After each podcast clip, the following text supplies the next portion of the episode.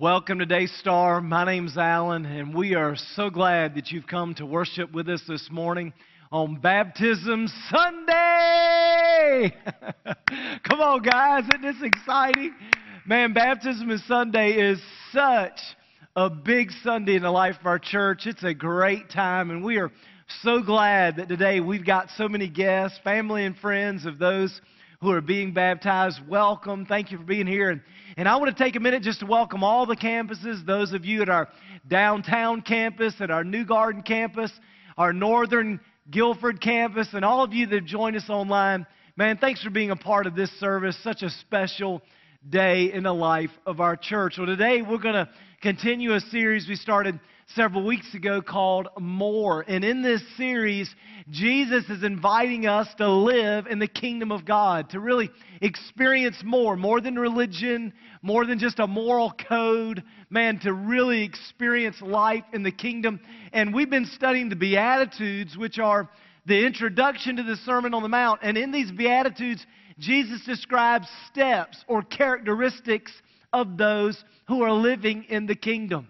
So let's review real quick before we talk about today's beatitude what we've learned so far. In verse 3 of chapter 5, Matthew chapter 5, in fact, if you have your Bibles, man, I'd love for you to turn there with me, Matthew 5. And in verse 3, Jesus said, Blessed are the poor in spirit. And we said the word blessed, and he's going to say that over and over in this passage means happy. If you want to experience a full life, the first step is to be poor in spirit. Now that seems a little weird, but we said poor in spirit means recognizing that without Jesus, we are spiritually bankrupt. We bring nothing to the table. And uh, we just throw ourselves upon the mercy of God and we receive freely from Him His grace and forgiveness. And that's how we begin a relationship with God. And, and if you've never done that, you'll have an opportunity later on in the message to really open your heart and to receive God's grace and forgiveness. The next beatitude was blessed are those that mourn. And we said this means to mourn over sin, to realize, man, the sin in my life, the sin in my past, and the mess that it created, the sin we see in people's lives, the people that we love around us, and the, and the mess it's creating, the sin in our culture, and the mess that it creates. And, and we talked about how Jesus promised to comfort us and that he left heaven, stepped into our circumstances, and he came to, to save us and to deliver us and to redeem us, man, to comfort us. The next beatitude was, Blessed are the meek. And we said meek means power under control. And now that I know Jesus saved me, now that I know Jesus redeemed me, man, I want Him to lead me. And so I surrender to the Lordship of Jesus Christ. I've become meek. I want Him to be in charge of my life. The next beatitude was blessed are those who hunger and thirst for righteousness. And we said righteousness means to be in right standing with God. It means to stay in step with Jesus. And he said, Man, if you want to stay in step with me, you'll be filled. You'll experience a very satisfying life as you walk with Jesus. And then he said, Blessed are the merciful. And we talked about the power of mercy. We said that mercy, not stones, changes people. And that when we are merciful, man, it just opens people's hearts to God's grace. And then next he said, Blessed are the pure in heart. And we said pure in heart means single minded, that it's bigger than just our moral purity. It's, it's much larger, than, it includes moral purity, but it's larger than that. It's I want to, to understand and fulfill the purpose of God in my life. Remember our prayer God, whatever you want me to do, whatever you want me to be, wherever you want me to go, my life is yours. That is the pure in heart. And Jesus promised, man, you're going to get to see God move, when you have a passion to do what God wants you to do, you're going to see God at work in your life. What a great message. And then last week, Seth talked about the peacemakers. Blessed are the peacemakers, for they'll be called the children of God. And we talked about living at peace with each other, living at peace with God, and helping our world discover a relationship with God and have peace with God. Well, today we're going to move on to the next beatitude. It's in verse 10 where Jesus says, Blessed are those who are persecuted for righteousness, for theirs is the kingdom of heaven. So again, he says, happy, if you want to be happy, then man, that's when you are persecuted for righteousness. Righteousness, remember, means right standing with God. So that seems to be a little funny. Why would we be persecuted for walking in step with God? Why would we do that? I mean, why would people persecute us if we're walking in step with God? Well, if you remember from the previous chapter, Matthew 4, verse 19, Jesus said, If you follow me, if you walk in step with me, you'll be fishers of men. You're gonna, we're going to work together to introduce people to God. Man, that's what we're going to do. So to be righteous means to stay in step with Jesus. And as we do that, Jesus says, you're going to begin to fish. And if you begin to fish, if you begin trying to introduce people to Jesus, unfortunately, you'll experience some persecution, right? Have you ever had this experience? I was uh, flying to India a couple weeks ago and sitting beside this lady, and we struck up a conversation, just talking, and and uh, man, I, I knew God wants me to witness, and, in, and, and, internally, I'm, I'm just struggling with that. And, and I just had to, I had to be bold and, and to take a courageous step and to begin talking about faith and spiritual matters. And, and I was able to, to share the gospel with her. And, and she didn't make a decision. In fact, she told me, Well, I just think if we're all good, you know, that kind of universal thing. And, but man, I had to be bold and courageous and to give a verbal witness in order to stay in step with God because in the moment the Spirit of God is prompting me to witness. If I'm going to stay in step, I've got to give a verbal witness. And it was challenging to do because oftentimes when we do that, man, people, we experience some persecution, right? I remember when I moved into my neighborhood and we had a social gathering a couple weeks later, and me and a group of guys were standing around this, this hamburger bar. We were fixing hamburgers. We had kind of turned this countertop into a, a uh, buffet to make hamburgers for all the people in our neighborhood. And, and I'm fixing mine and my kids, and there's a group of men that's standing there, and we're all introducing ourselves. I'm the new guy on the block, and, and they asked me, Well, Alan, what do you do for a living? And I, I said, Well, actually, I'm a pastor. And, and when I said that, I'm not kidding, in 10 seconds, the room was empty. I mean, all those men, they scattered like flies. And sometimes when people know we're a follower of Christ, and certainly if they think we might give a verbal witness, they might run like, they might scatter like flies. But Jesus is saying, listen, you'll be blessed if you're willing to be persecuted for staying in step with me. We have to be willing to give a bold, a bold and a courageous witness. In our culture, listen, our culture has, has intimidated believers today into being silent about our faith. We say things like, well, I just want them to see my life and see Jesus in me. And listen, that's important. In fact, Jesus is going to say in the very next, in verse, very next section, verse 13, that we need to be the salt of the world. It's important that people see Jesus in us, that our lifestyle is different. But listen, our lifestyle alone's not enough. Because there's a lot of people of all kinds of faiths and religious systems who live a moral life and help people. So our lifestyle is an important step. I mean, we need to live like Jesus. We need to love people like Jesus did, to serve people. That's true. But in addition to our lifestyle, we've got to offer a verbal witness. We need to tell people the reason for the hope we have. We need to tell people what Jesus has done in our life, that there's a reason we live the way we live. There's a reason we have a family like we have. There's a reason that matters of faith are so important. There's a reason that we take a particular stand in cultural issues. It's not just because we're nice people, it's because Jesus has rescued me. And man, I need to tell you about him. My life wasn't always like this. But Jesus has transformed my life. We need to give a verbal witness. And often, if we do, we'll experience a measure of persecution. But Jesus says, listen, when you stand up for me and walk with me, stay in step with me, you'll be blessed even in the face of your persecution. Last week when I was in India, and listen, by the way, next week I'm going to tell you all about the trip. Because I just think it's so important that our church understands all that we're accomplishing around the world, and you will, you're not going to believe the impact that we're having and the opportunity in our future to really change the world. It's amazing. I'm going to tell you more about that next week. But last week we were sitting in a room with a group of pastors, and one by one, they just stood up and shared about how they were being persecuted, being arrested, how many times they had been beaten up. One guy had been beaten and left to die three different times, and God had raised him up. And they were telling their story and celebrating that they were counted worthy to suffer for Christ. And everybody would erupt in a giant applause. And that's what Jesus is saying. He says, Man, you're blessed when you live a strong and courageous, a noble life, and you take a bold stand for me, you're going to be blessed. You might experience some persecution, but you'll be blessed because you don't live your life intimidated and afraid of men, and you don't live our life in bondage to what everybody thinks. Man, we are living our life to serve the Lord Jesus Christ.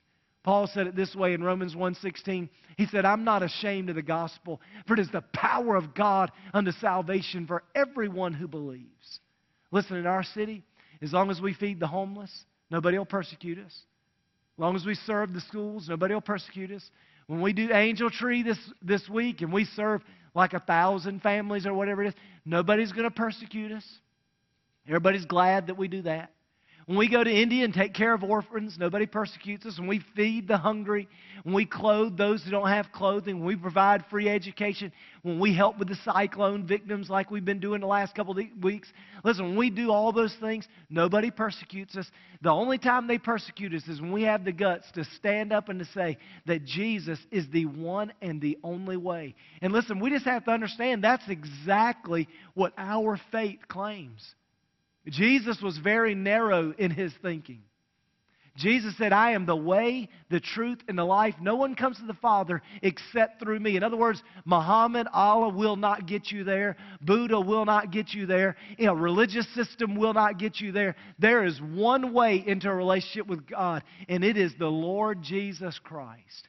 He is the only one who came and died on the cross to pay for our sin. And he is the only religious leader who, three days later, after predicting his own resurrection, rose from the dead to defeat death in the grave, proving that he was God and the Messiah, and that he held in his hands the keys to life and death. Jesus is the only way. And the truth is, that's the message. That's where we draw the line in the sand. That's when we experience persecution is when we stand up and say, I'm a follower of Jesus, and He's the only way into heaven. Man, that's important. And Jesus understood in his culture when he's speaking to this group, they were they had a Jewish background, and he understood, man, this was a big scary thing for them to to declare that I believe Jesus is the Messiah that God promised all these years, that this man right here, Jesus, he's the one that that was a big deal. Because in Jesus' day, for them to make that claim, they were going to be ostracized from their family. They weren't going to be allowed in, their, in the temple. It was going to cost them socially, financially. They could die for it. It was a big deal. And so, what God has done is He's created this ordinance to strengthen our faith, to build our courage. And it's called baptism. And when we're baptized, what we're doing is we are standing up and declaring, Man, I have decided to follow Jesus. Remember that old hymn? I've decided to follow Jesus. No turning back no turning back. And when we're baptized, that's what we're doing. It's our coming out party. We're saying, man, I am following Jesus no matter what the cost, and I don't care what anybody thinks. Man, Jesus gave his life for me, and I am following him. And when in baptism, that's what we're doing. We're boldly standing up and declaring, I am a follower of Jesus. This morning is your opportunity to stand up and boldly declare, I'm a follower of Christ. I don't care what anybody thinks. I am a follower of Jesus. And Jesus knew this was important because, listen, it strengthened their faith to take that first bold step and, man, just to, to come out and say it. Man, it was so powerful. In fact, let me give you a great example of this. Last night, Chelsea Johnson, actually the girl that made the announcements on our video this morning, she got married. Her and David were married last night. And at the end of the night, we were all dancing together at the end of the, after the, you know, the big reception. And, and uh, we're dancing and having a good, or people are dancing having a good time. My kids and I are standing on the sidelines. And my kids are pushing me, wanting me to go out there and dance. And, and the truth is, I'm not really crazy about dancing, but they want me to go out there and they're pushing me, trying to get me. And I'm saying to them, listen, I'm not really crazy about it. If y'all want to dance, go ahead. There's plenty of people out there, you know, go out there and dance. And they were saying, no, we don't want to dance. We want you to dance. And so I thought they just wanted me to go out there and dance so they could laugh at me and make fun of me, which is, you know, I guess a, a fun thing for kids to do, right? And uh, so finally, after they bugged me and bugged me, but finally I went out there and started dancing. Well, listen, the moment I went out there and started dancing, you know what they did? They came out there and started dancing. See, they didn't even have the courage to admit they wanted to dance. They needed somebody to go first. And when I went out there and danced, then they started dancing. And man, they're all three of my kids were all out there having a great time. You know, that's what baptism does. Baptism is our opportunity to stand up and say, I'm a follower of Christ. Anybody want to join me? I'm a follower of Christ. Anybody want to join me? Does anybody else have the guts to stand up for Jesus this morning? That's exactly what baptism does. And listen, there are people here this morning. Listen to me, this is so important. There are people here this morning, just like my children, on the edge of their seats, and they want to be baptized. They've never stood up and declared their faith in Jesus. They want to do it, but the truth is they're afraid. And they might be looking at you thinking, well, you know, you should go. And, you, and you're, and you're kind of hesitant. You're like, man, you know, I don't want to do that. For... And the truth is, the truth is, they want to go, but they want you to go first. They want you to go first. They need somebody to lead the way. And my question this morning is who's going to be the one who says, Man, I'll lead the way, I'll stand up for Jesus, and I hope you'll join me? That's what Baptism Sunday is all about. Today we have more than 50 people who are signed up to declare their faith in Christ.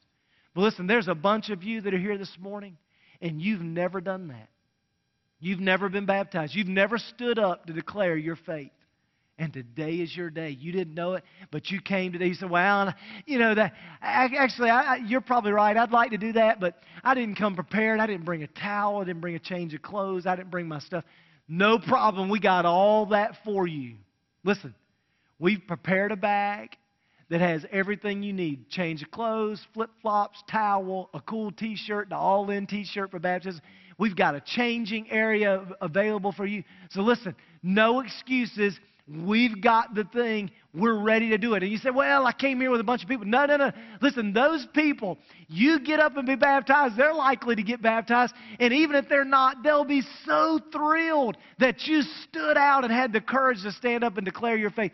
So don't worry about them. They'll be so excited that you had the guts to take this step. For many of you, for many of you, you need to be baptized today.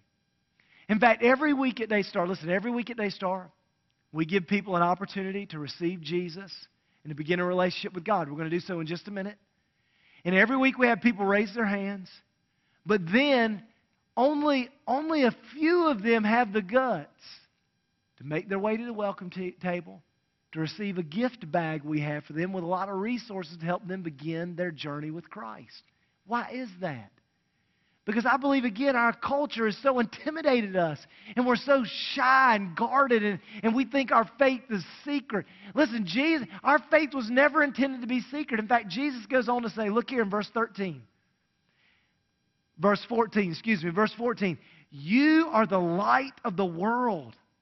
A city on a hill cannot be hidden. Neither do people light a lamp and put it under a bowl. Instead, they put it on its stand. It gives light to everyone in the house in the same way.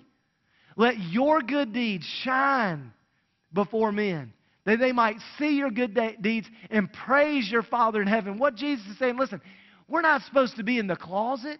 We're not supposed to be quiet and mousy and, and secretive and low key. He says, Man, we're a city on a hill. Man, put that light on a stand so everybody can see. And see, when we take a light and we cover it up, in Jesus' day, this was a flame. And you cover that flame up, not only does it'll allow everybody to live in darkness. If you cover that thing up, soon it goes out. And listen, today, Jesus is calling us be the light of the world. Today, be the light of your family. Be the light of your neighbor. Be the light of the person that you brought this morning. Stand up for your faith. And let me tell you what baptism is about, real quickly. Baptism is a picture of our union with Christ in his death and his resurrection. It's our way of saying, I have died to my old life, and I want you, I want everybody to know I am living now for Jesus. That's what we're doing in baptism. And when you're baptized, it's going to strengthen your faith by giving you an experience, something that allows you to see and feel what's happened spiritually in you. You've died to your old life, and you've been resurrected to new life. So, man, today you need to be baptized. And when you do, not only is it going to strengthen your faith, it's going to give courage to the people who are here to stand up and for them, man, to give their heart and life to Jesus. So, now here's the first step. In order to be baptized, you have to place your faith and trust in Jesus. So, how do I do that? What does that look like? Well, the Bible says that we're all born in sin. We're guilty. We're separated from God. The truth is, we know that we are imperfect. But the Bible says our sin is very serious. In fact, it separates us from God.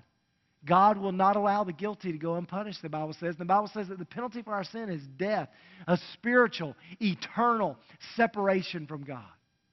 So Jesus came. The perfect God in the flesh, God in man. He came, lived a perfect life, and then offered his life as a sacrifice. He died on the cross to pay for your sin, to take the just wrath of God so that you and I could go free. And if we place our faith and trust in Jesus, the Bible says God will wash away all of our sin. We'll receive His forgiveness and grace. We'll be adopted in His family. The Spirit of God comes to live inside of us. And so this morning, we want to give you an opportunity to place your faith and trust in Jesus Christ. So let's do that. If you'd bow your heads with me, close your eyes. And if you're ready today to invite Jesus into your life, I want you to pray with me this very simple prayer. Dear Jesus, today I realize I am imperfect. God, I need your forgiveness and grace. So, Jesus, I'm asking you to come into my life. I'm asking you to save me and forgive me. In Jesus' name we pray.